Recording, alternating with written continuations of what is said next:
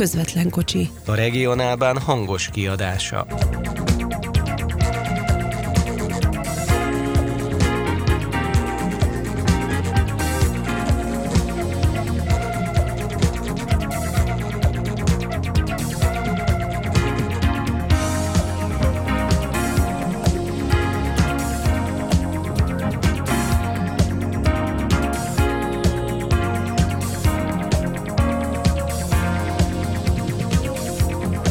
Stadler gyárlátogatás Belarusban, magyar városnevek a vasúti utas tájékoztatásban, villamossal Halléban és Lipcsében, forgalomban az új budapesti trollibuszok és tüntetés a keleti előtt a MÁV ellen.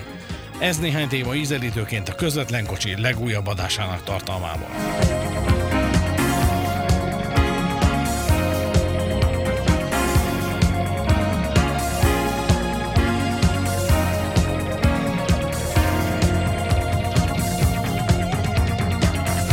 Köszönöm a hallgatót, a mikrofonnál a szerkesztő Halász Péter.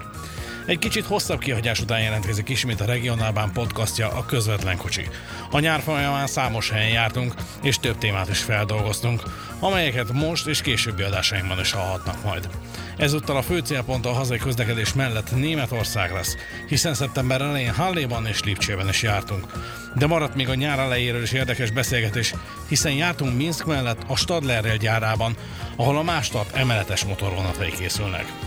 Itt ragadom meg az alkalmat és jelzem, a regionálban immáron az Instagramon is elérhető, itt exkluzív tartalmakkal várjuk követőinket, de természetesen várjuk az észrevételeket, véleményeket, kérdéseket a megszokott csatornákon is, elsősorban persze a Facebook oldalunkon.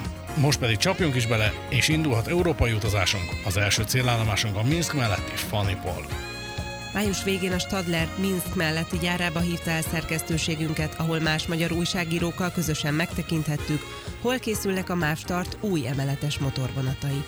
A Fanipoli gyárlátogatáson először a Stadler Trains Magyarország Kft. ügyvezető igazgatójával beszélgetett, kiküldött tudósítónk Adorján Péter. Stadler Minsk melletti Fehér Oroszországban található gyáregységében megnéztük, hogyan készül a MÁV számára a legújabb emeletes KISZ motorvonat, jelenleg a 6-os és 7-es számú egység található építés alatt. Mellettem ül Dunai Zoltán elnöki tanácsadó a Stadler részéről, akinek néhány kérdést szegeztünk. Első kérdésünk az, hogy milyen módon és milyen tartalommal vesz részt a gyártásban a Dunakeszi járműjavító, ami egy magyar állami vállalat. Hogyan tudja kivenni a részét ebből a folyamatból, hogy újra járművet gyártson ennyi év kihagyás után?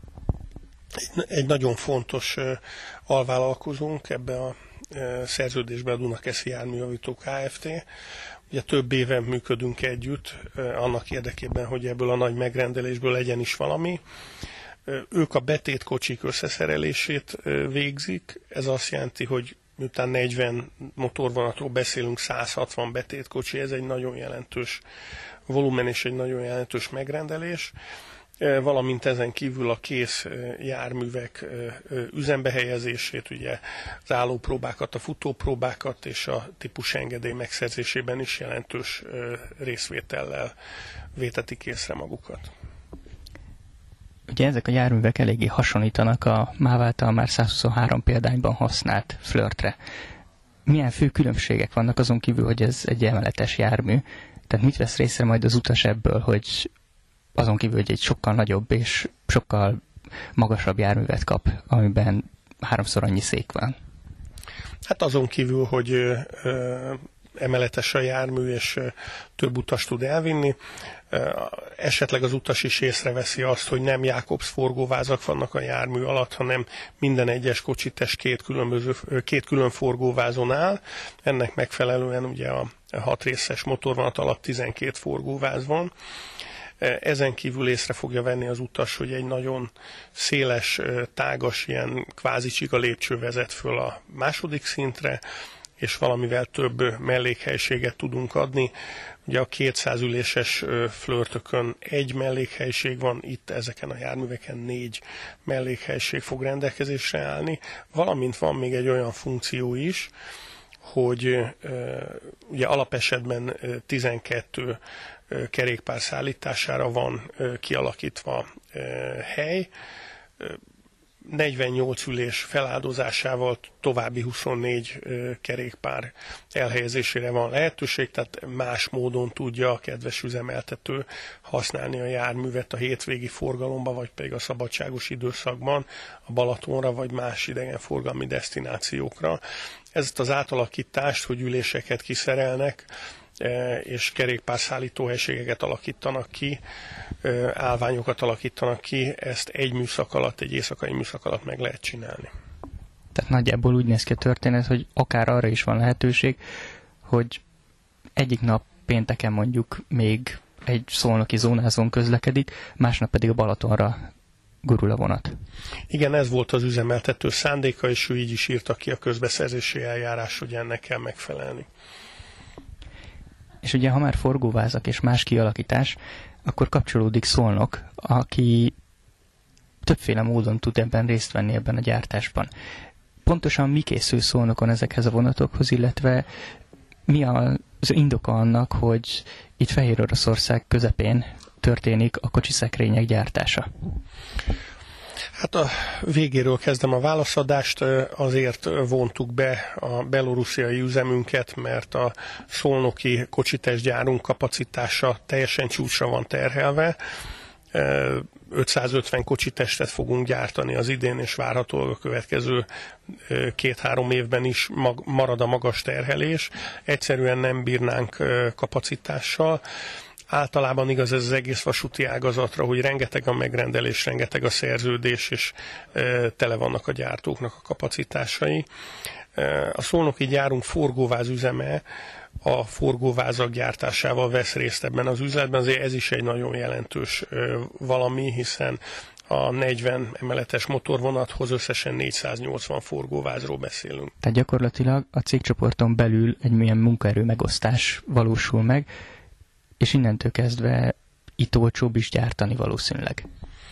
Hát én most nem beszélnék a ö, cégcsoporton belüli belső árképzésekről, mert ö, valószínűleg unalmas a, a hallgató és az olvasó részére. Az erőforrásokkal mindenképpen figyelmesen és jól kell gazdálkodni, mert az erőforrások rendkívül szűkösek, még egyszer mondom, nem csak nálunk, hanem általában az iparágban is ez, és nem csak a járműgyártókra, hanem az infrastruktúra gyártókra, a felső vezeték gyártók cégekre, a biztosító berendezés cégekre is hatványozottan igaz ez. És megtudhattuk a gyárlátogatás során, hogy ezek a járművek közúton hagyják el az országot, illetve közúton kerülnek Dunakeszire. Milyen megfontolásból tesz így a gyár?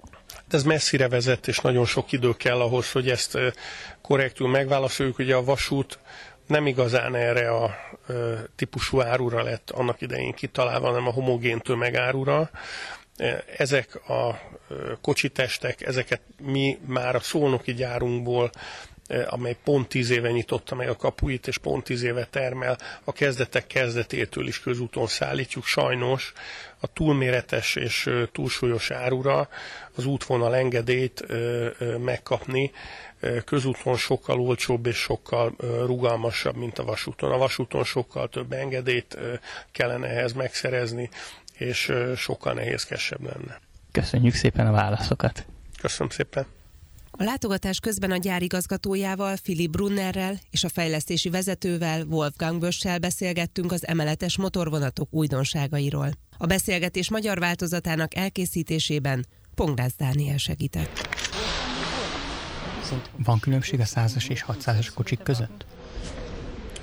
Prinzipiell oder? Ja, der 100 ist ein Rennwagen, aber äh, der äh, sonst, das sind einfach Bezeichnungen. Also sind äh, ezek a vezetőállásos kocsik alapvetően csak jelölések, inkább csak nekünk fontosak már a szekrényváz építésekor. Általában csak kisebb különbségek vannak köztük. Például van-e benne WC vagy nincs, mert akkor kevesebb vagy több ablakot kell kivágni, máshol vagy máshogy kell megerősíteni a vázat. Um, Tehát a vezetőállásos és a betétkocsik a lehető legegységesebbek. Ja.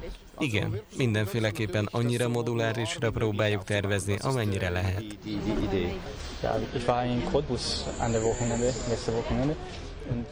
Az előző hétvégén Kodbuszban voltam, és oda az ODG egyik kiszével utaztam. Azon máshogy vannak elrendezve a kijelzők, ott középen, ezen a szélén. Anzeiger Ja. in der Mitte. Ja, er ist eben nicht ganz... Az ODEG is igazándiból nem hasonlítható ehhez, mert az Pankovban készült. Ähm, äh, Kies der Stadler Bankop. Ja, Äh, der ist- mit, mit der äh, deutsche... A német űrszervénye. Ja, genau. Und, und ähm, auch einfach nach dem deutschen Einfluss. Oder? Das ist Igen, a német befolyás miatt azok jelentősen mások, ide tartozik az ODEG, a DB és a CFL. Ezek a német szabványok és előírások szerint épültek, de amint az Wolfgang már korábban említette, a MÁV vonatai nagyon sok újítást tartalmaznak, más emeletes egységek esetében nem volt még alkalmazva. Es gibt vieles, das äh, bei den anderen Doppelstock anders ist. Esetleg máshogy volt alkalmazva? Ja, genau, wo es wirklich ganz spezifisch nur für dieses Projekt, wobei dieses Projekt ist sehr groß, mit 40 sechsteiligen Fahrzeugen ist ein großes Projekt. illetve speciálisan ebben a projektben használjuk. Ez egy nagy projekt, 40 darab 6 részes motorvonat, ezért sok újítást bevezettünk, és ezért eltérőek. Mennyire hasonlíthatóak ezek az SBB-s vonatokhoz, bár azok S-Bahn vonatok? Ja, genau. Also da... Ezt inkább Wolfgang tudja megválaszolni, én csak utasként ismerem azokat. Én nem vettem részt a kifejlesztésében és a gyártásában. Wolfgang, lenne itt néhány kérdés az SBB és S-Bahn vonatokkal kapcsolatban. äh, Vannak eltérések? Es gibt äh, große Unterschiede. Äh, also der größte Unterschied ist einmal die Länge. Wir haben äh, versucht, Vannak, ráadásul nagyok. Elsőként a hossza. Megpróbáltuk a hosszt maximalizálni, a betétkocsikat összesen egy méterrel meghosszabbítottuk. Vergleich zu den anderen S- also KISS-Zügen, wir haben das Lichtraumprofil angepasst. Das ist das DE3-Profil, wo hineinpassen muss. Ezek némileg nagyobbak vagy hosszabbak az SBB-seknél? Hosszabb és nagyobb. Hosszabb és nagyobb.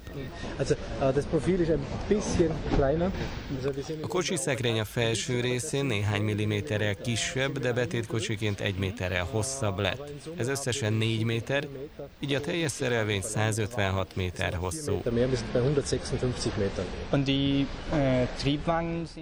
A motoros kocsik viszont a szabványunk miatt amúgy is hosszabbak. Na, die Triebwagen sind identisch. Was sich geändert hat zum SBB 11 Az SBB-s vonatokhoz képest csak a front változott, azok még a régiek voltak. weil äh, äh, A flörthöz hasonlóak. Crash. Igen, de ezek már megfelelnek az ütközésvédelmi szabványoknak. Az új szabványok már teljesen más és több felépítményt követelnek meg, ezért megváltozott, nagyobb lett a túlnyúlás.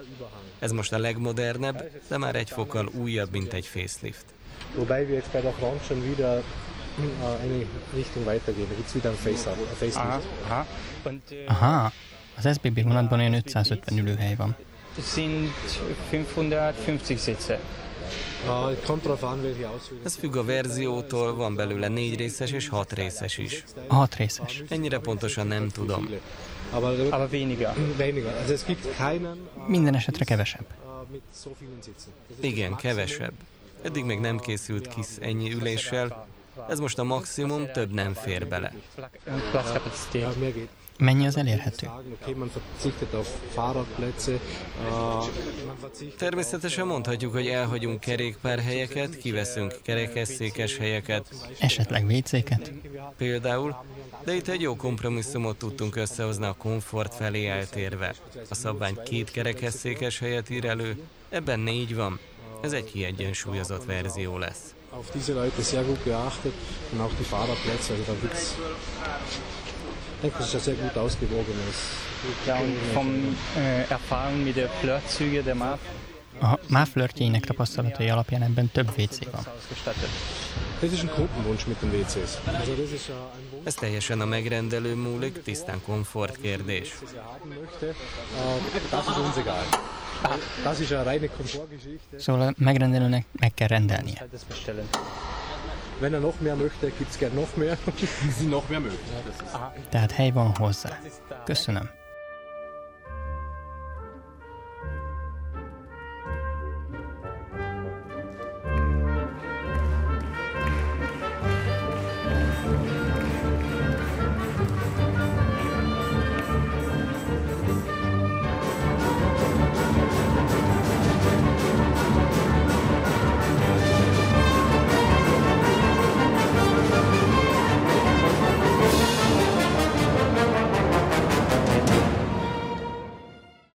Három héttel ezelőtt vetette fel a közismert média személyiség, Vujit Trutko, hogy milyen jó is lenne, ha a MÁV feltüntetni az utastájékoztató felületeken a külhoni települések ismert magyar neveit is.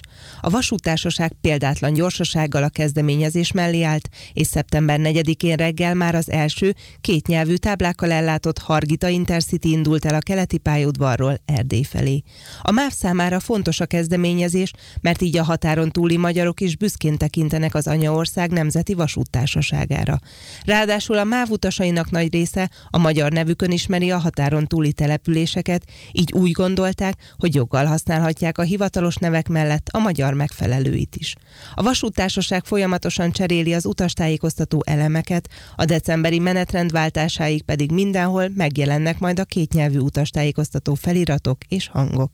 Az ötletgazdával, Vujit Rutkóval Halász Péter beszélgetett a keleti pályaudvaron az első kétnyelvű táblákkal ellátott vonat indítása után. Én kétnyelvű városból érkezem, vagy többnyelvű városból érkezem, én Pécsi vagyok, és egyáltalán nem zavar, hogy a várostáblám alatt Pécs alatt ott van, hogy Pecsuk, horvátul, meg Fünfkirchen németül, de nyilván itt másról van szó.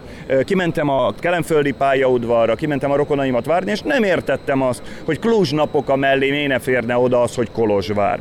És írtam egy Facebook posztot, ezt több mint egy millióan elolvasták, a MÁV illetékesei, és gyakorlatilag 48 órán belül tudtuk, hogy itt van, mert ezek szerint ez egy mondjuk úgy, hogy társadalmi igény. Az utazóközönség nem azt mondja, hogy mennék Merkuriácsukba, utána egy kicsit még meglátogatnám Brasovot, hanem magyar nyelvei, neveiken használjuk ezt. És úgy gondoltam, hogy egyrészt ugye a MÁV nem egy edu- edukációs intézmény, de itt látjuk a legtöbbször ezeknek a városoknak a nevét, és sajnos bizonyos jelek utalnak arra, hogy si- siralmas, hogy mennyit tudunk a határon túliakról. A határon túliaknak meg egyszerűen fájt, hogy oda van írva, hogy Targumures vagy Oradea, eh, és erről szólt a poszt hogy ez a nemzeti önbecsülésünknek a része, hogyha az Kolozsvár, akkor Kolozsvár. És hát gyakorlatilag 48 órán belül elkezdődött a szervezkedés, így jutottunk el a mai napig, és én azt mondom, hogy ez senkit nem bánt, hiszen ott van a Bratislava felirat, a szlovákoknak ott van a Kosice, a románoknak ott van az Oradea, de nekünk magyaroknak hívjuk már Nagyváradnak, ha így hívjuk. Szóval erről szólt a kezdeményezésem, értő fülekre talált, és a számokat nem tudom, de szépen el is mondták, hogy több ezer helyen írják át ezeket. Ugye a kommentekből azért azt lehetett látni, hogy kaptál hideget, meleget, és itt a felvetése, hogy nem kell ennyire magyarkodni, meg tök jó, hogy, hogy megjelennek ezek a nevek. Tehát milyen fogadtatása volt a, a lájkolók körében? Nézd, itt most lájkolóknál nyilván nem egy reprezentatív felmérés, de végeztettem egy nem reprezentatív felmérést, ez 93,8%-ban, tehát 94%-ban mondták azt, hogy helyes, jó, minden. De nem lehet mindig mindent a népszerűségi, nem tudom micsodák alatt csinálni. Azt hiszem egy 94%-os elfogadás, vagy pozitív, és 6% nekem mindegy, vagy nem kéne magyarkodni, oké. Okay. De itt nagyon fontos dologról van szó. Itt elment az első vonat, amin ki volt írva az, hogy Kolozsvár. Ez átlépi az or- országhatárt, és oké, de inkább azokról a táblákról van itt szó, amik ott vannak fönt. És ha Magyarországon magyarkodásnak számít az, hogy én Pozsonyt mondok, meg Újvidéket mondok, meg Temesvárt mondok, akkor vállalom, hogy magyarkodok. De azt hiszem Magyarországon, te hányszor mondtad, most én visszakérdezek tőled, hányszor mondtad azt, hogy menjünk Targuburesbe? Relatíve ritkán, hiszen Ugye a magyar nevet használjuk a között. Hát Beregovóba, meg Uzgorodra. Hányszor mondtad? Soha az nem használjuk. Való. Nem használjuk. Tehát használjuk azt, ami egyébként életszerű, és meg egy magyar ember nem. Azért nem fájó, mert a vonatokon a térképészeti név ott marad. Tehát Bratislava ott marad. Nem bánt ez senkit. Zárójelbe ki van írva. Ennyi. Hogyan jutott el ez a, az igény, ez a megfogalmazása vasút felé, ugye azt látjuk azért, hogy a MÁV is elég aktív most már a közösségi médiában. Na nézd, azt kell neked mondanom, hogy 9 órakor, amikor először Lopper Dániellel, vagy 9 óra 30 perckor Lopper Dániellel beszéltem, azt mondta, hogy már az elmúlt két napja csak erről szólt. Tehát, hogy valószínűleg, ha nem én hívom, akkor 4 perc múlva ő hív engem. De onnan gördülékenyen ment minden. 710 üzenetet kaptam, ennek jelentős része a Monor Ceglédi vonatról szól, de azért tessék megérteni, én nem vagyok a MÁV alkalmazottja, nem vagyok a MÁV nem tudok elintézni mindent, de örülök, hogy ez sikerült.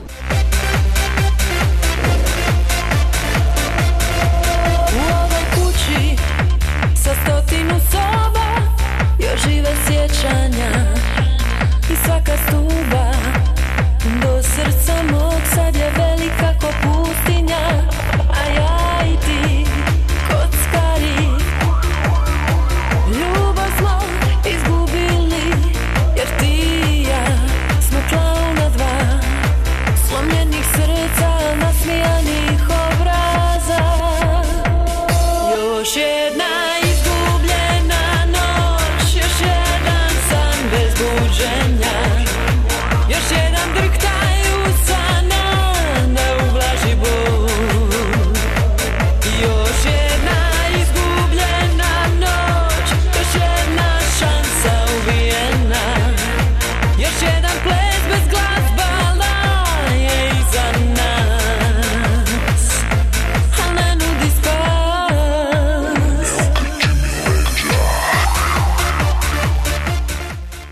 Szeptember elején Németországban vendégeskedett a regionálvá szerkesztőségének egy része. A kirándulás fő oka az volt, hogy szeptember 7-én tartották azt a villamos felvonulást, ahol az 50 évvel ezelőtt forgalomba állt Tátra T4-es villamosokat köszöntötték.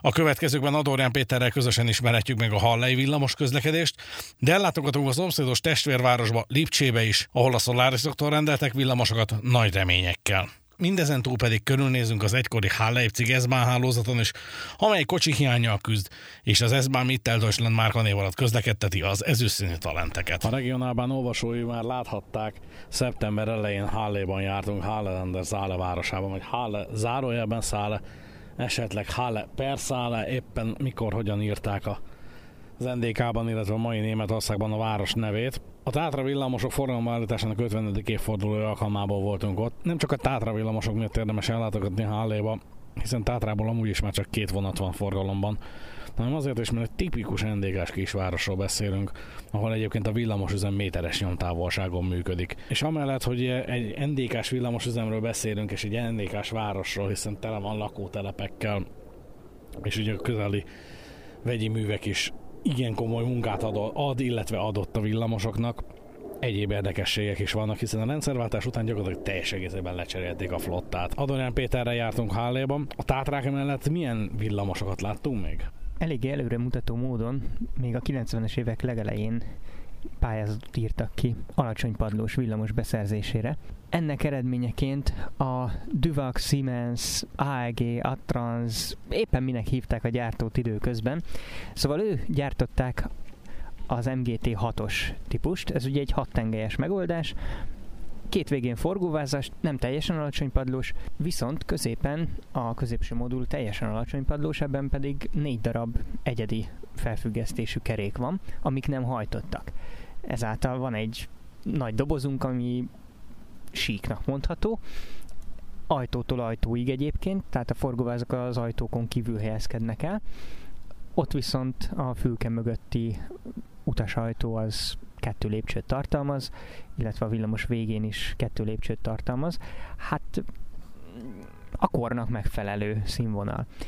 Ezután következett a második generációs beszerzés. Elején a Trans, végén már Bombardier név alatt futott. Ők az MGT-6K típust viselik. Azért K, mert nem 30 méter körüli hosszuk van, hanem csak 20 méter, ráadásul másfél irányúak.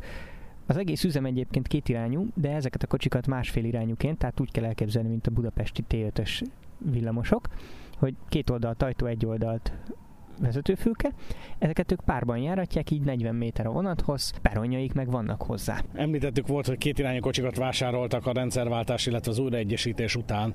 A hálózat viszont alapvetően egy irányú kocsik közlekedésére alkalmas volt eredetileg. Most már viszont szükség van a két irányú kocsikra, hiszen a 90-es években végrehajtott hálózatbővítések eredményeképpen elég sok fejvégállomást láttunk.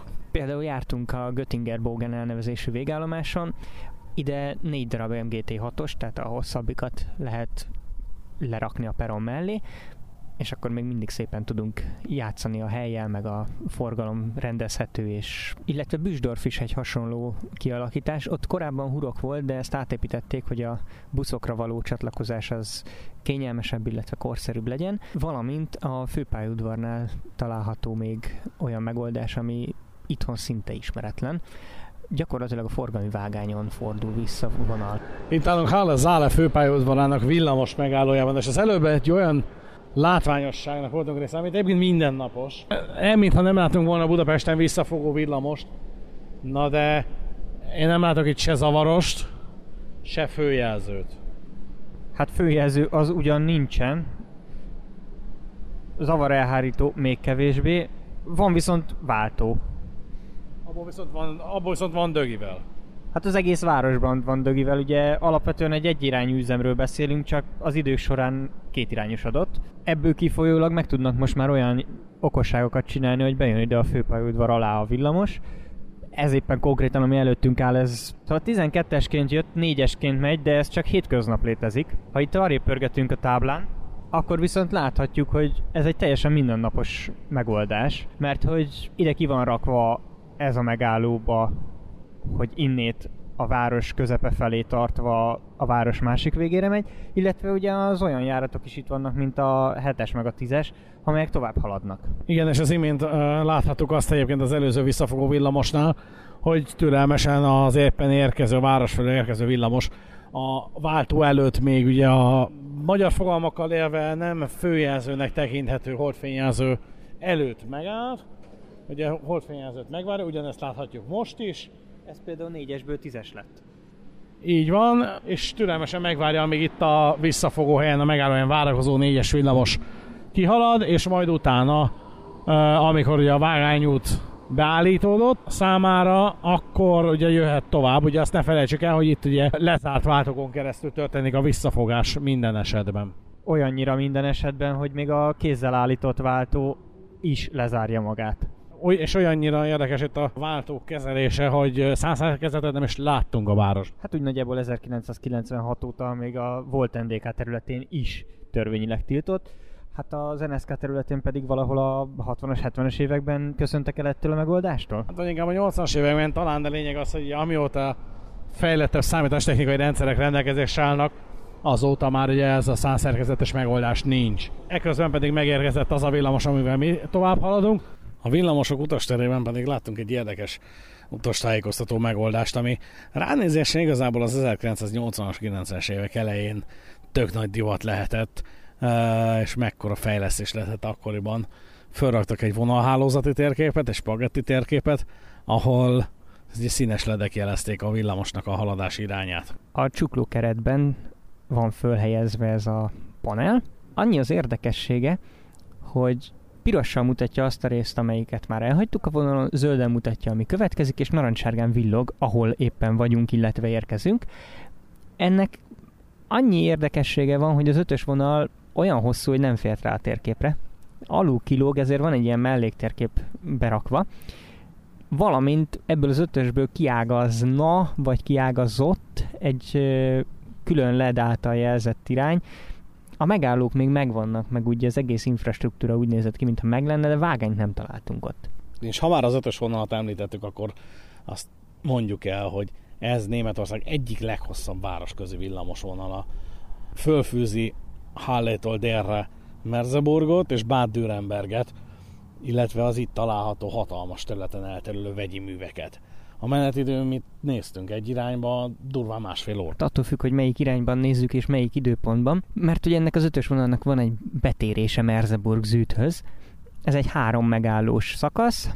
A Lajnaveg delta a csomópont, ahol ez kiágazik, és napközben dél irányban, tehát Bad Dürenberg felé nem térnek be a villamosok, hanem megállnak, utasok leszállnak, és a néhány perccel később szemből érkező ötös villamos viszi be az utasokat ebbe a kiágazásba, de este a 22 órás műszakváltáshoz van villamos, ami betér észak felől közelítve, tehát azért a műszakváltós jelleg még mindig megvan. Kicsit olyan volán villamos, átmegy több piros vonalon, de nem sublimált a villamos. Igen, érdekes kérdés, hogy vajon ki lehet a megrendelő, hiszen elhagyja Hallét, sőt, megközelíti a tartományi határt is a villamos. Még egy érdekességre szerintem érdemes beszámolni, amiben már első este is belefutottunk egy kultúrát körülmények közepette eltöltött vacsora után, este 8 óra után próbáltunk visszatni a szállásunkra. Igen érdekes a villamos hálózat, meg úgy egyáltalán a város közlekedése abból a szempontból, hogy a 20 óra 00 az egy nagyon fontos választópont az ő életükben. Vannak éjszakai járatok 20 óra után, vannak nappali járatok úgy 7 és 20 óra között. Na hát ez a 20 órás időpont ez pontosan azt mutatja, hogy eléggé korán van az üzemzárás. Ez egész pontosan abban nyilvánul meg, hogy vannak olyan villamosok, amik már 90-es vonalszámmal, 94-95 ilyenekkel közlekednek. Hát a 95-ös konkrétan nem megy ki már Bad Dürrenbergbe, csak Amendorfba, a régi vagongyár előtti fordulóba, és benne belvárosban, a Marktplatzon, ahol normál esetben a négy peronon legfeljebb négy villamos találtunk, 8 akkor nem. Ott 5 percre megáll az élet, 20 óra 00-kor mindenki ajtót zár és megy mindenki a maga dolgára, minden peron mellett találtunk három villamost, szépen nyugodtan át lehetett sétálni, teljesen korrektű meg van oldva, és nem láttunk forgalmi tisztet. És így az este 8 órás üzemzárás arra is jó, hogy a város különböző részeiből el lehet jutni egyébként az autóbuszgarázsba, ami egyben villamosgarázs is, a Freinfelder Straßénál, hiszen ide eljutnak ugye olyan területekről is az autóbuszok, ahol egyébként közlekednek, és olyan útvonalat járnak be, amit egyébként nem. Ugye Hauptbahnhofnál a villamos megálló mellett is volt egy ilyen pillanat, hogy megnéztük a kijelzőt, hogy mi jön, a szállásunk ebbe az irányba esett egyébként, megnéztük a kijelzőt, hogy mi jön. Hát jön egy autóbusz 34-es jelzéssel, Freinfelder Straßai garázsban, tök jó lesz nekünk, keressük meg a busz megállót. Na igen, ez volt az a busz megálló, ahol naponta megállt nagyjából kettő darab autóbusz. Az egyik egy iskolás járat, a másik pedig az éjszakai járatok illetve megáll ugye a garázsba menő néhány autóbusz, ami ebből az irányból közelíti meg az objektumot. A járművezetőre az a frászt is hoztuk, hogy itt ő ugye utasra nem számított, lekapcsolt utastérvilágítással érkezett már, úgyhogy egy ilyen hangulatvilágítást a szitáron azon felkapcsolt, hogy azért úgy mégis legyen valami látszatja, és ha már itt utas szállít, akkor, akkor legyen valami valami címe is a dolognak. Vannak a városban olyan viszonylatok, ahol viszonylag kicsi kapacitás is bőven elegendő a buszos szolgáltatáshoz. Hát ide alvállalkozó segítségét veszi igénybe a HVAG. Ez azt jelenti, hogy van nekik a Cosman nevű alvállalkozójuk, ők beszereztek Karsan buszokat, egészen konkrétan három atakot, ezt ugye Budapestről ismerjük, itt jelenleg nem világos kék, hanem fehér színben találtuk őket, illetve volt egy, amit sajnos nem tudtunk kipróbálni, de annyi bizonyos, hogy esténként a 27-es vonalon közlekedik. Ez egy Carson Jest. Ennek annyi az érdekessége, hogy ez ilyen marsrutkának, vagy nem is tudom minek lehet jó legfeljebb. Összesen egyetlen ajtaja van, az is az autóbusz közepén. Érdekes megoldás, Törökországban ilyeneket bőven lehet látni, de azt nem gondoltuk, hogy az NDK területén is megtalálható. Illetve, ha már érdekes autóbuszok, van sor egyenesen Csehországból.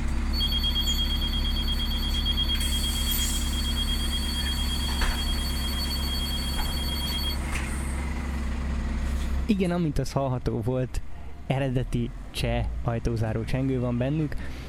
Egész konkrétan a regionális OBS szolgáltatónak van néhány tíz darab lépcsős kialakítású 12 méteres busza, ugyanők üzemeltetnek 4 darab 12 méteres lapos, teljesen alacsony padlós szort is, viszont ezeknek az az érdekesség, hogy négy helyet csak három ajtót szerkesztettek rájuk, tehát egészen buszformája maradt. Ráadásul ezeket kipróbálhattuk egy lakótelepi járaton, ahol azért relatíven magas utasforgalom volt.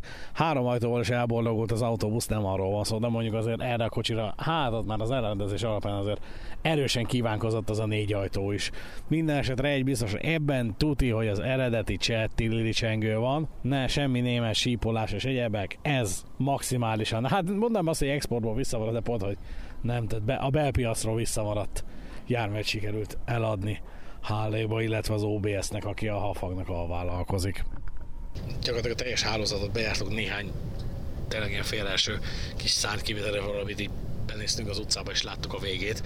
Uh, gyakorlatilag ennek a városnak a flottája lényegében teljes egészében alacsony padlós. Tehát ha jól emlékszem, akkor két tátravonatot számoltunk össze összesen hétköznap kiadásként.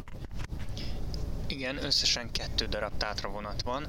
Ezt úgy kell elképzelni, hogy két motor, egy pót. Ebből össze tudnak rakni kettőt. Ez kell is a hétköznapi kiadásban. Illetve van még egy motor és egy pót tartaléknak. Tehát nagyon gyorsan kéne idejönni annak, aki még szeretne tátrát élőben megtapasztalni.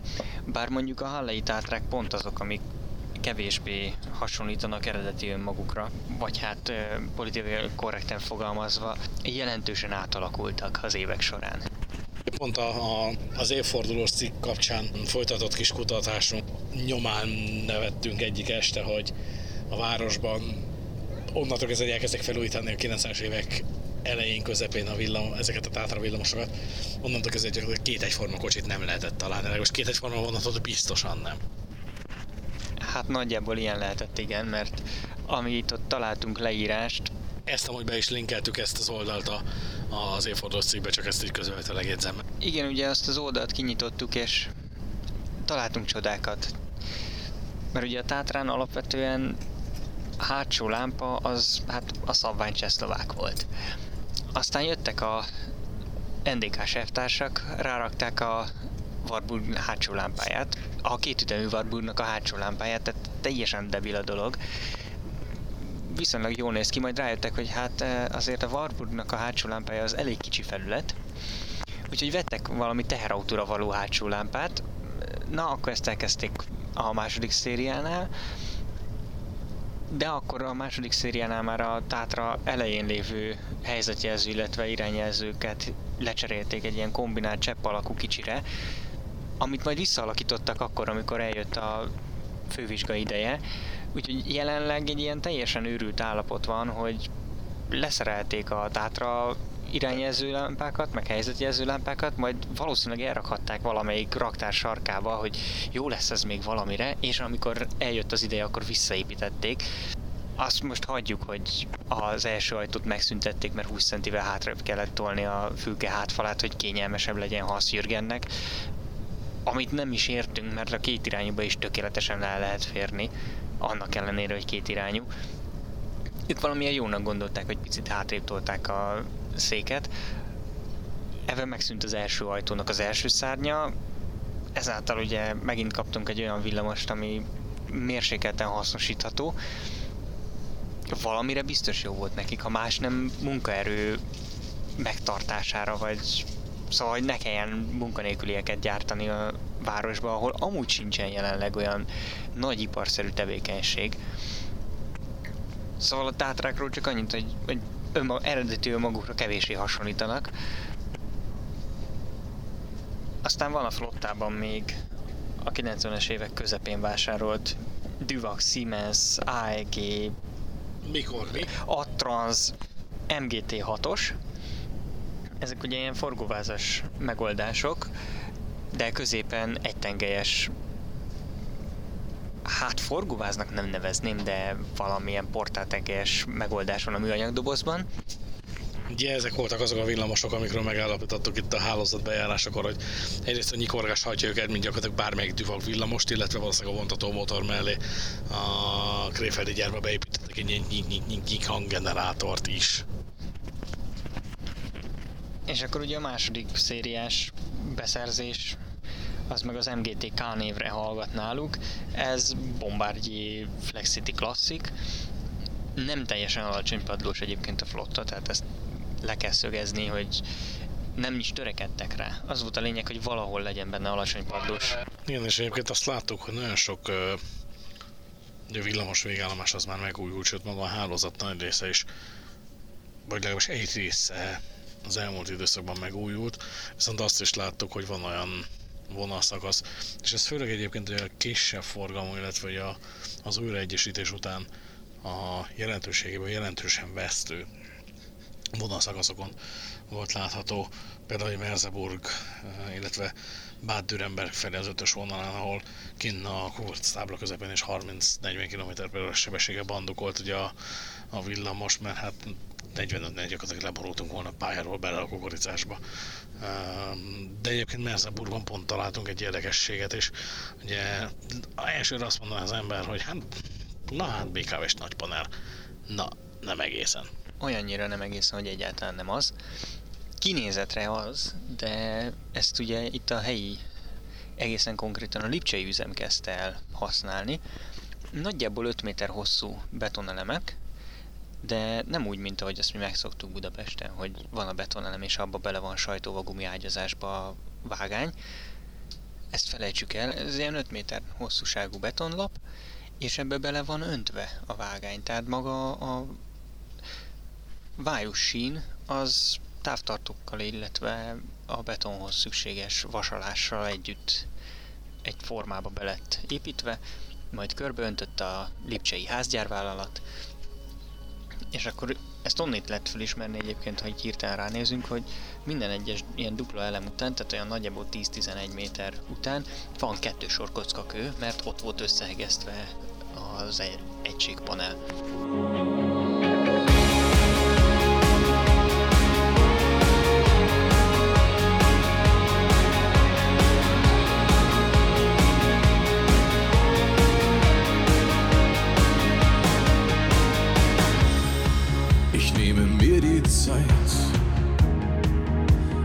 Dächer der Stadt zu gehen, dem Leben zuzusehen, still zu stehen. Alles wirkt so klein, unscheinbar, entfernt und weit. Das Leben pulsiert hier, weit weg von mir. Ich lehne mich zurück genieße dieses Glück. Ich nehme mir die Zeit, auf die Lichter der Stadt zu sehen, die Dächer entlang zu gehen und still zu stehen.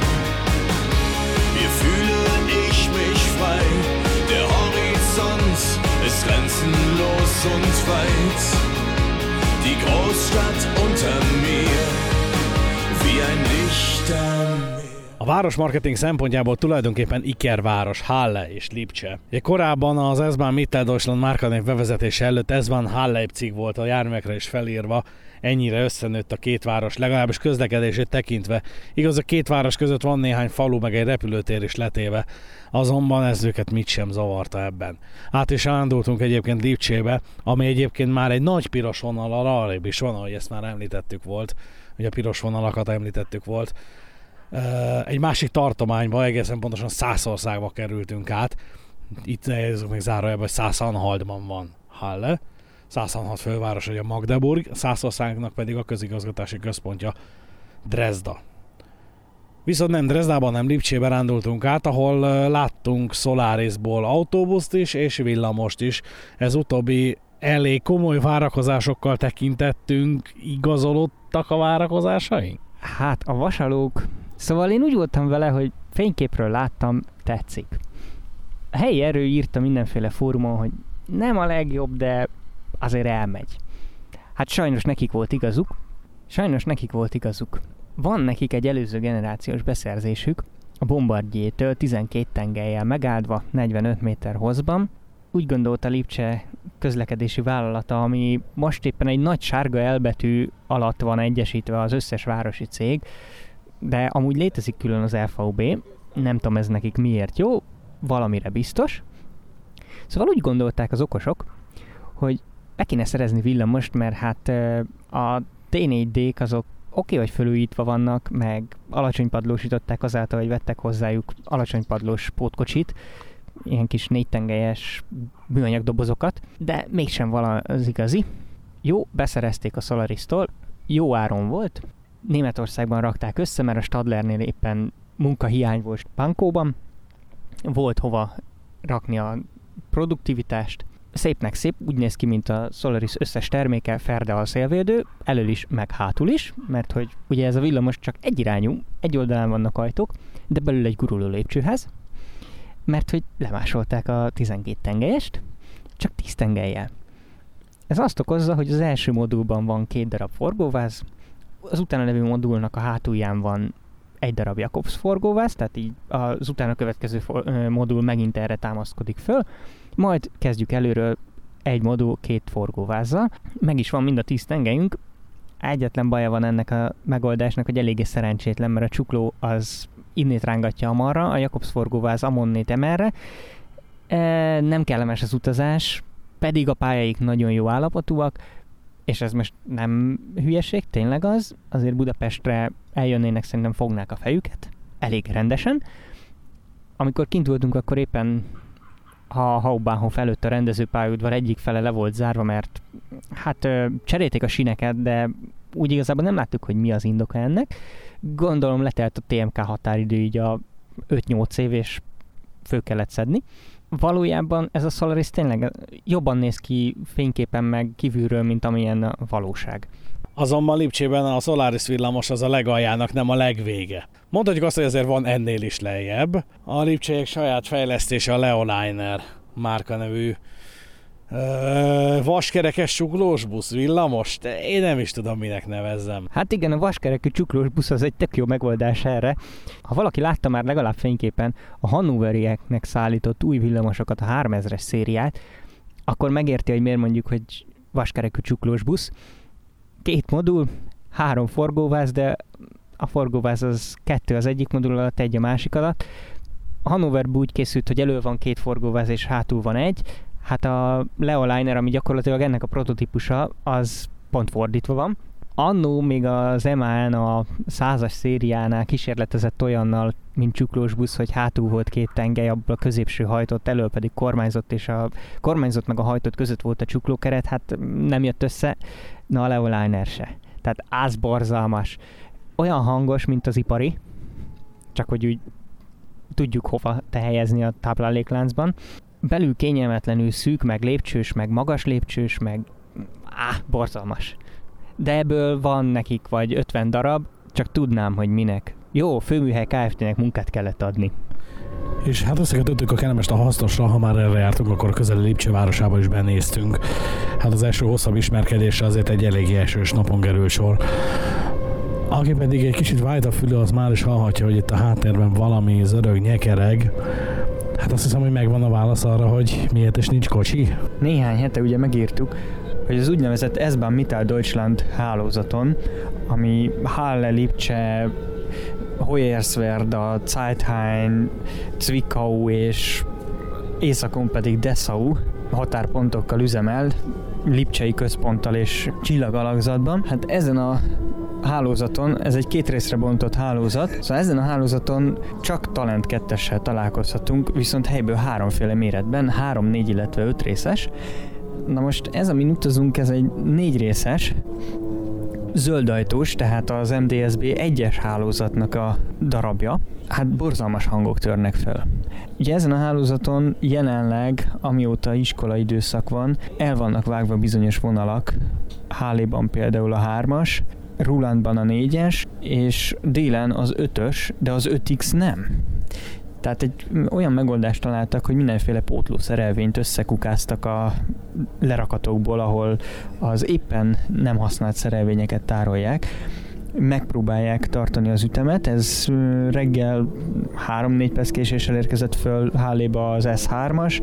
A másik S3-as szerelvény, ami a szomszédos vágányon volt, az bevárta az átszállókat, majd haladt tovább. Két napja kipróbáltuk ezt az S3-as viszonylatot, teljesen jó, csak baromira lakott területet nem érint. Az S7 ez valamennyivel jobb, ugye ezek Hálén belül található részek,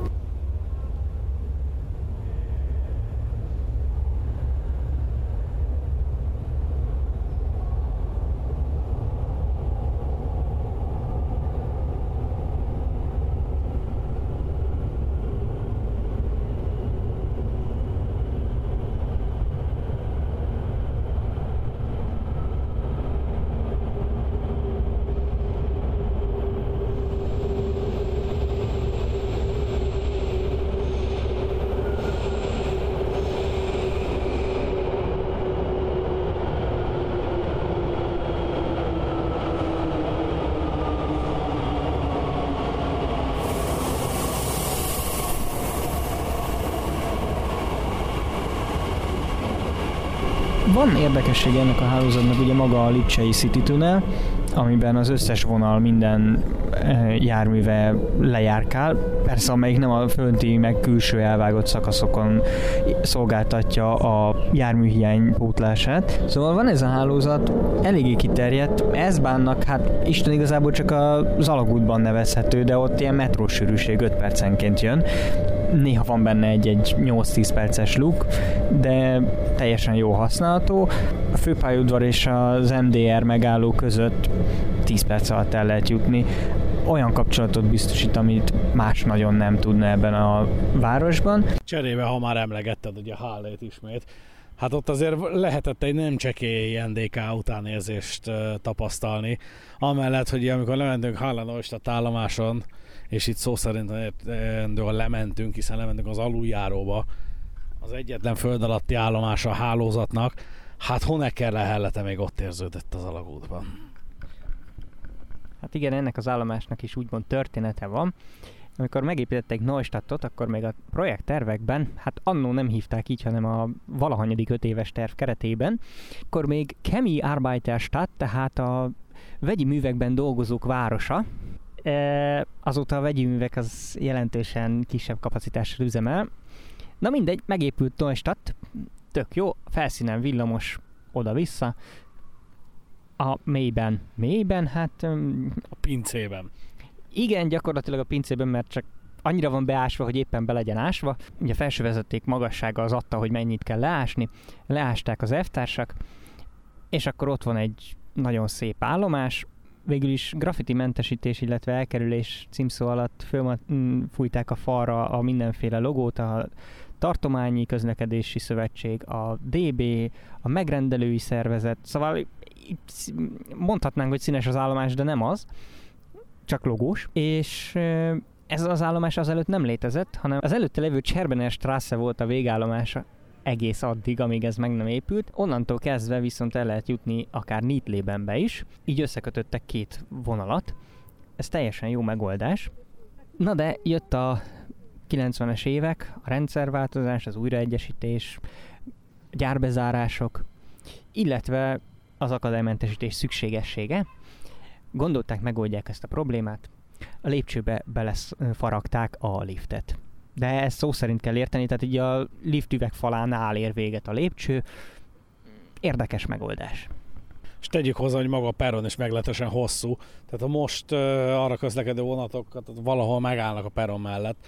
Ugye annak idején három darab ilyen négy, nem négy kocsis, de négy egységes emeletes szerelvényből álló uh, vonatot összeállítottak, ugye azok jártak a, a vegyi művek felé műszakváltós vonatként. Na erre méretezték a peront. Hát ehhez képest most uh, az egy darab szóló talent, hát talent kettes, négy részes láttunk, azt négy részes láttunk arra fele közlekedni éppen. Abból, uh, tehát az az egy darab négy részes szóló talent szinte elveszik a peron mellett. Arról nem is beszélve, hogy ha véletlenül mondjuk a járműhiány miatt éppen a tartalék szerelvény jár arra, a, ami viszont azért egy picit ismét az NDK időket idézi. Hát igen, ugye ez volt a másik olyan hálózat a Dresdai mellett, ahol emeletes szerelvények jártak. Na hát az emeletes szerelvényeket azt ugye kivonták, elrakosgatták mindenféle járműmegőrző, járműmegőrző, hát szóval leállították őket hivatalosan, és Lipcse egyik pályaudvarán még mindig tárolják őket. Na most innét lomizták össze a szerelvényt, amivel mi mentünk, az úgy nézett ki, hogy volt egy mozdony, azt valahonnét Baden-Württembergből, mert még rajta volt a Dreilöwen taktos matrica, ami úgy tavaly szűnt meg, tehát nem most állították le a mozdonyt. Volt benne egy be- emeletes betétkocsi, ami magas feljárós volt, tehát a forgóvász fölött van az ajtó. Ennek a ber- az, konkrét, az konkrétan, hogy észak rajta Westfáliából lomizták egyébként. És akkor volt még egy vezérlőkocsi, ami meg egy generációval korábbi, na hát, hogy is mondjam, színes volt a felhozatal. Cserében viszont ugye minden beszélgetett mindennel, ugye az időmultiplexes ingavonal távezélésnek ez is az egyik előnye. Nem volt gond, hogy mit dugtak rá a végére. Viszont valóban tényleg anakronsztikusan hatotta, hogy betoltott a sintrabant a szerelvényt az alagútba, alagútba szól a pincébe, és utána megállt valahol a durván 201 néhány méteres peron első egy harmadában. Hát valójában ott, ahol álltunk. E, igény szerint. Ott állunk meg, ahol az utas van.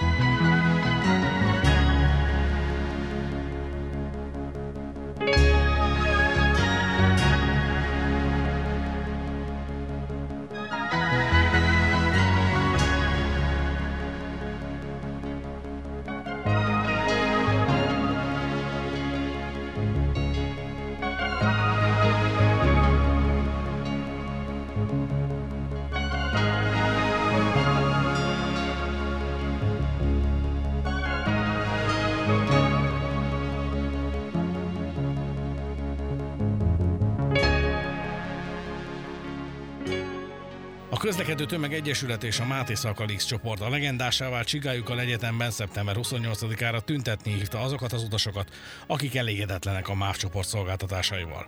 A cégcsoportot imáron több mint egy éve vezető Homolya Robertet is szembesítették az ígéreteivel, de reagáltak Lopper Dániel kommunikációs igazgató a Hír TV műsorában tett kijelentésére is. Mi alapvetően az utasokkal szeretnénk beszélni, és kevésbé a tüntetőkkel. Úgy gondoljuk, hogy a tüntetés vagy tüntetők azok 2019. október 13-áig lesznek, utána utasok lesznek, akikkel mi egyébként a rendszeres kapcsolatot fenntartjuk. Mennyi utaspanasz érkezik ezekben a témákban önökhöz? Ugye ezzel kapcsolatban, még miatt a közlekedő tömeg elkezdett volna foglalkozni ezzel az ügyel, mi már kaptunk egy petíciót az utasoktól, ez a ceglét szolnoki vonalra vonatkozó e, problémákra tartozik főleg, akkor mi már tettünk ellenlépéseket, és az ő igényeik alapján már módosítottunk bizonyos dolgokat. Ugye modern motorvonatokat vezényeltünk erre a szakaszra, két párat, és további két párat szeretnénk majd monor irányába közlekedtetni, hogy az ott tapasztalható zsúfoltságot, nehézségeket tudjuk könnyíteni.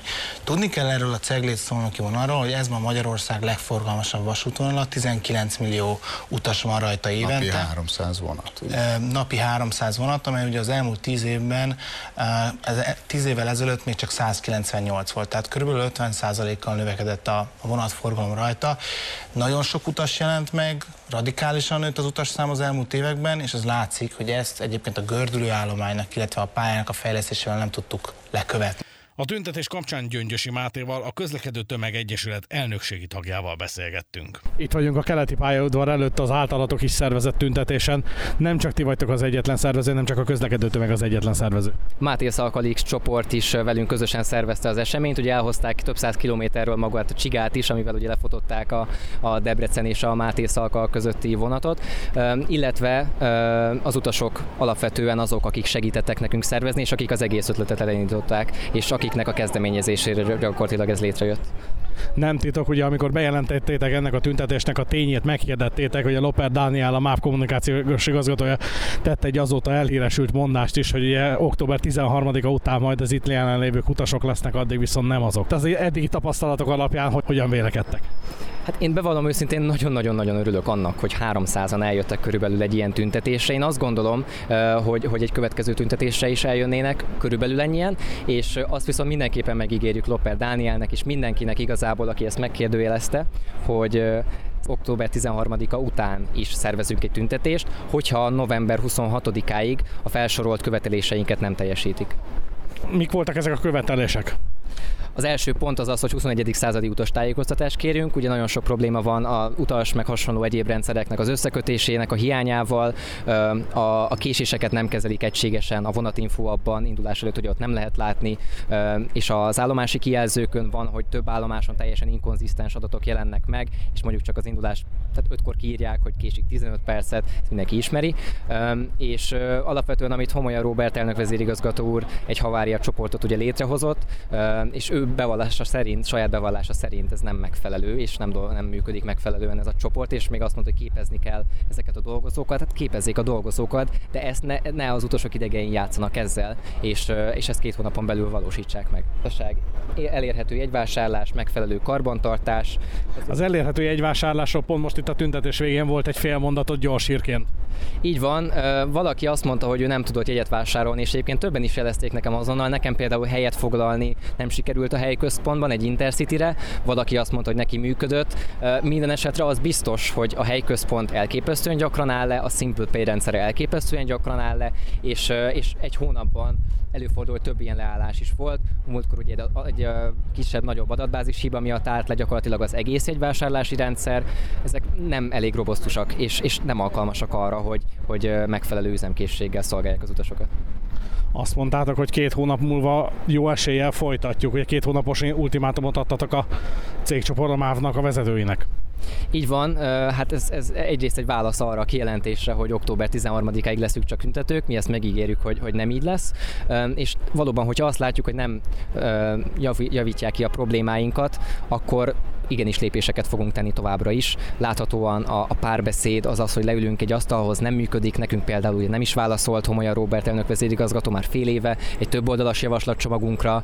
A tüntetés többi szervezőjével Völgyesi Zsolt például leült, őt azóta elbocsátották a cégtől. Tehát itt érdekes mozgások vannak, és, és érdekes az, hogy, hogy, hogy többször mást mond az elnök vezérigazgató, mint a kommunikációs igazgató, ugyanazon a napon a HVG-n volt két hír, aminek az egyik cím, címsora így szólt, hogy a MÁV vezér is elismeri a hibákat, a másik pedig az az, hogy a MÁV szóvivő azt mondta, hogy az utasok csak október 13-áig lesznek tüntetők, és hogy ez, ez egész csak egy ilyen generált probléma. Ez, ez, ez teljesen érdekes, hogy, hogy egy cégen belül miért van ekkora különbség.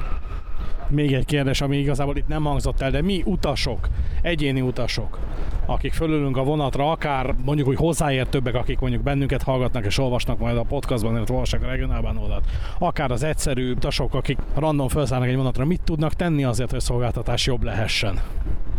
Egyrészt mi nagyon örülünk annak, hogyha hozzáértők, a szakértők, akik mondjuk titeket is hallgatnak, csatlakoznak hozzánk a Közlekedő Tömeg Egyesület honlapján, lehet egy jelentkezési lapot kitölteni. Az a lényeg, hogy nagyon szívesen fogadunk bárki szakmai hozzáértőt, illetve az utasok közül pedig azt tudjuk javasolni nekik, hogy az elegen van a MÁV csoportban jelezzék, hogyha tapasztalnak problémákat, és oda tegyék közzé, hogy mit tapasztalnak éppen leesett a lámpának a búrája, nincs kiírva időben a vágányszám, óra 5-kor kírják, hogy 20 percet késik a vonat. Mi ezeket akkor látjuk, látjuk, és tudunk tenni valamit a probléma megoldásáért, ugyanis láthatóan a MÁV vezetésnek erre nincs kiépített rendszere, és az elegen van a MÁV csoport. Néha utastájékoztatásilag jobban működik, mint az utas, mint a vonatinfo, mint egyéb más rendszerek.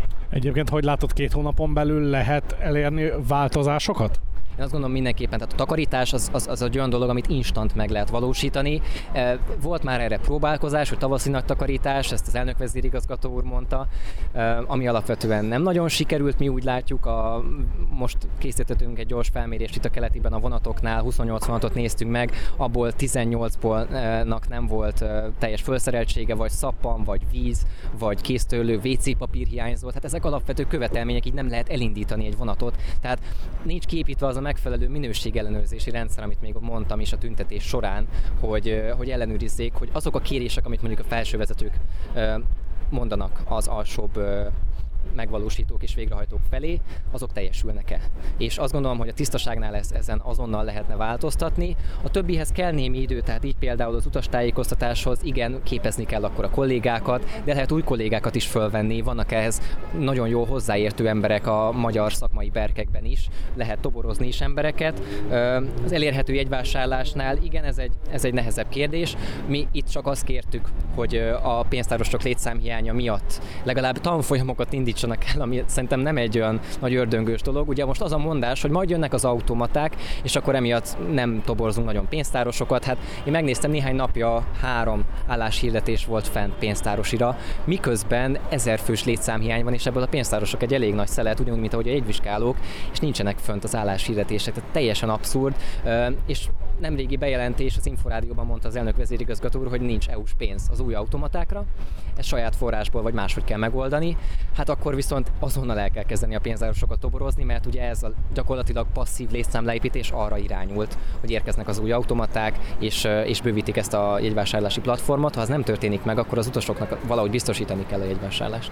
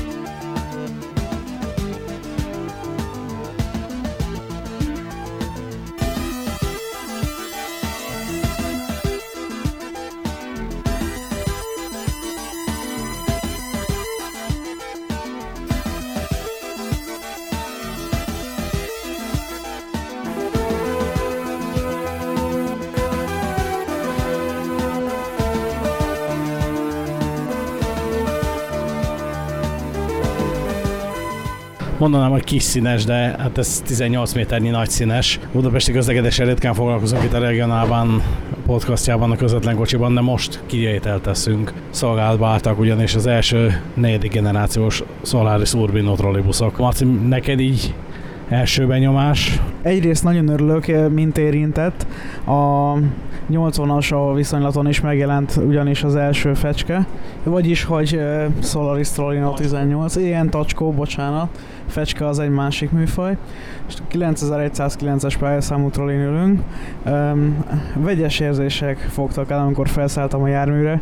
Egyrészt én, mint uh, Solaris fan és uh, hát mint a regionálban szerkesztősége fizetett Stadler ügynök, én fizetett Solaris ügynök vagyok. De azt kell mondanom, hogy ez most talán annyira nem sikerült jól, ugyanúgy uh, hasonló specifikációk mentén készült, mint a harmadik generációs. Ugyanazok a Ventura ajtók, amit így a háttérben lehet is hallani talán, azzal lett felszerelve, és ezek azok az ajtók, amik, amik rendegeteg műszaki menetkimaradást okoznak a trollibuszoknál, ugyanis sokszor nem záródik, nem megfelelően záródik, vagy nem nyílik az ajtó. Ezzel, ez problémás lesz ennél a szériánál is. Az elrendezésre sokan panaszkodtak, hogy nem változott semmit az előző generáció óta, de igen, itt a az egyik kedvenc pályunkat azt megszüntették sajnálatos módon a csukló mögött, de kaptunk helyette másokat az altengely mögött, és természetesen ebben is, mint az előírásoknak az megfelelő, két darab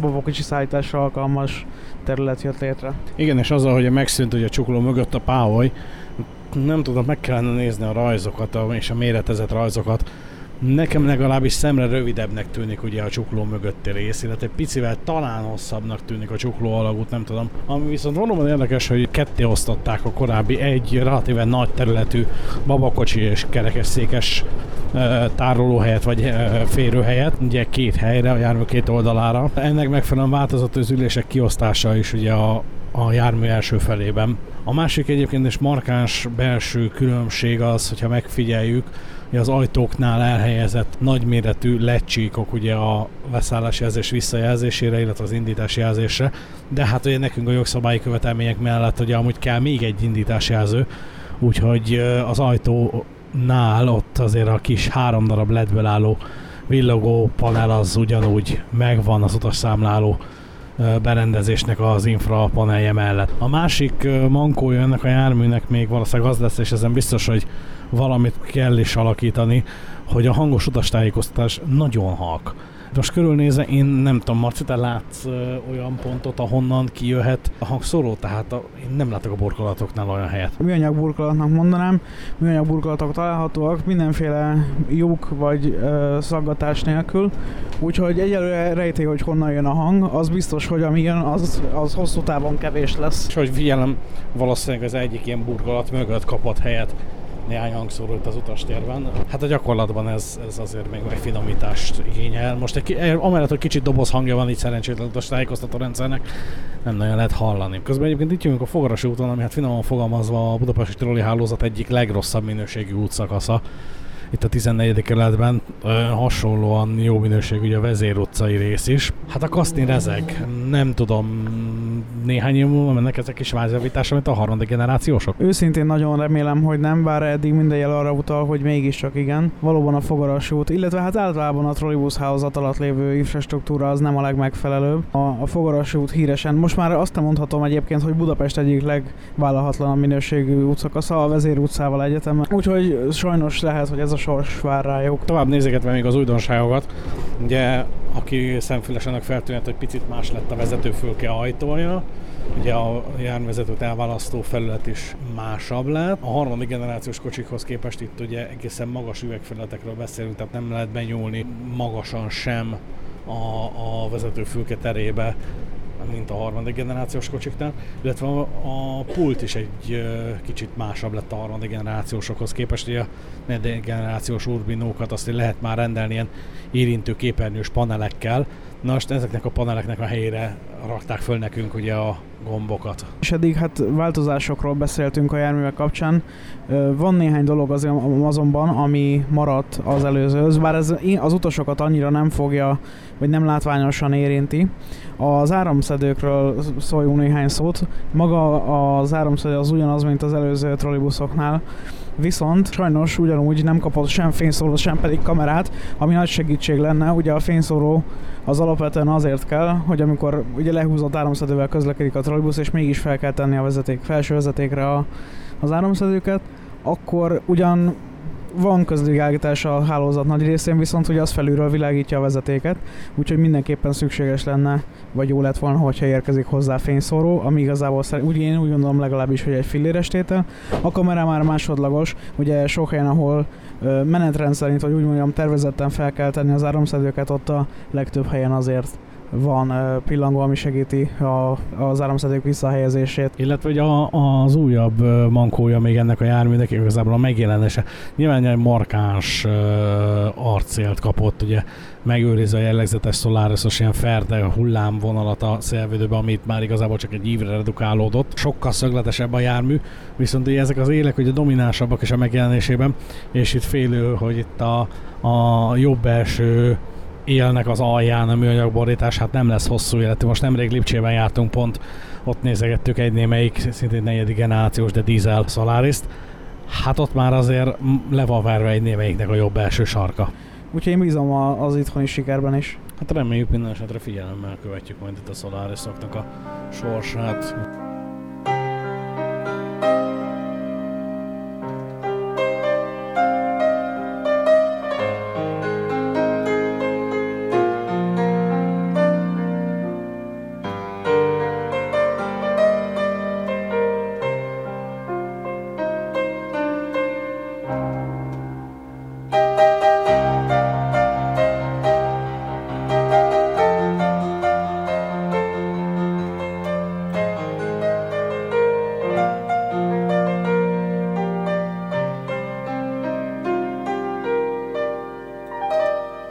Adásunk készítése közben érkezett a hír Prágából, miszerint elhunyt Karágott.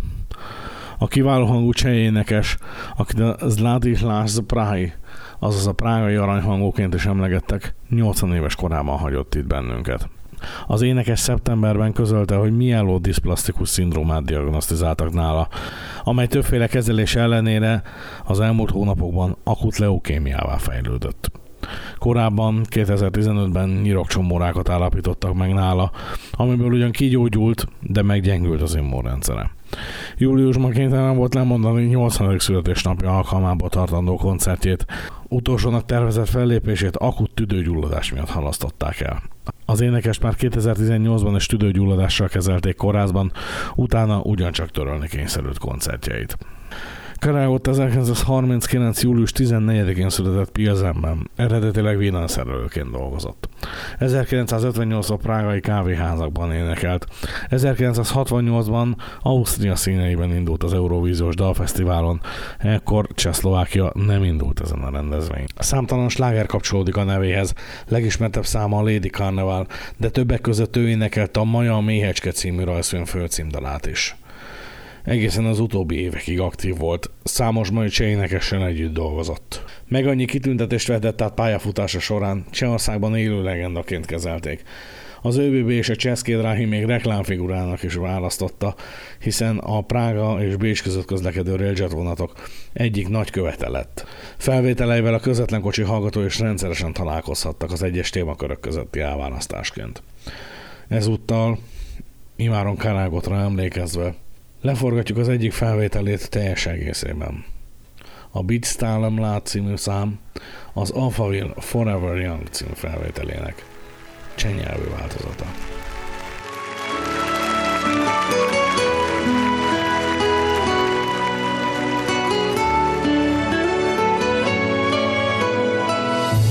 Čas dál si běží svůj maraton, někdy se cítím starší než on, kolik už let se jenom věčně ptám a stále vím tak málo. a jindy se cítím jako omládlý, jako ten kluk před školním zábradlím, co tehdy snil o prvním líbání a o svých prvních čínách. Toužil výš a měl velký cíl, zpíval i žil plně a ze všech sil. Snad mi z něj kousek ještě ve mně zbyl, ten hezký čas se mi vrátí. Být stále mlád, to bych si přál být stále mlád. Sepřít se jednou pro vždy kalendáři, jen mládí, nikdy stáří, zkouším to dál, být stále mlád. I přes ty známky času ve své tváři,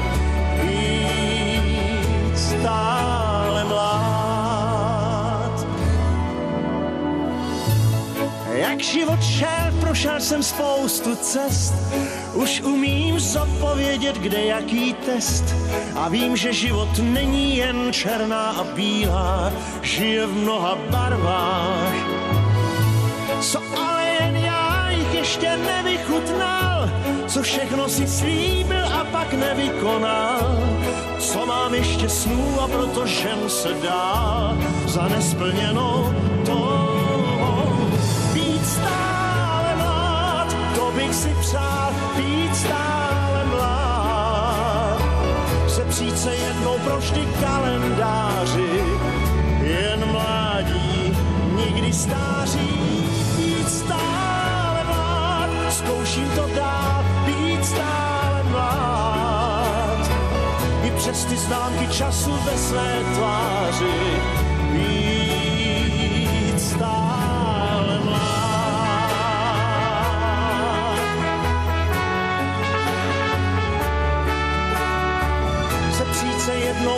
kalendáři, jen mládí, nikdy stáří,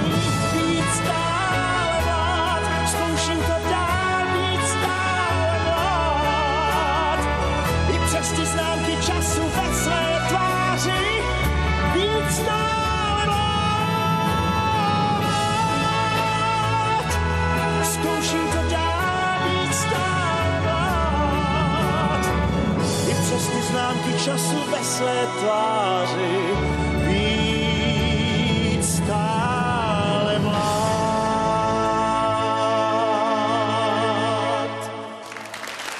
Ennyi fért a közvetlen kocsi mostani adásába. Várjuk továbbra is hallgatóink visszajelzését, kérdéseit a regionálban Facebook oldalán. A közvetlen kocsi adásai a www.közvetlenkocsi.hu cím mellett megtalálhatók és visszahallgathatók a Spotify és a Google Podcast felületén is. Mostani adásunk elkészítésében közreműködött Adorján Péter, Mellár Marcel, Vas Gabriella és Pongrász Dániel. Nevükben is köszönni a figyelmet a műsort összeállító szerkesztő Halász Péter. Viszont hallásra, sziasztok!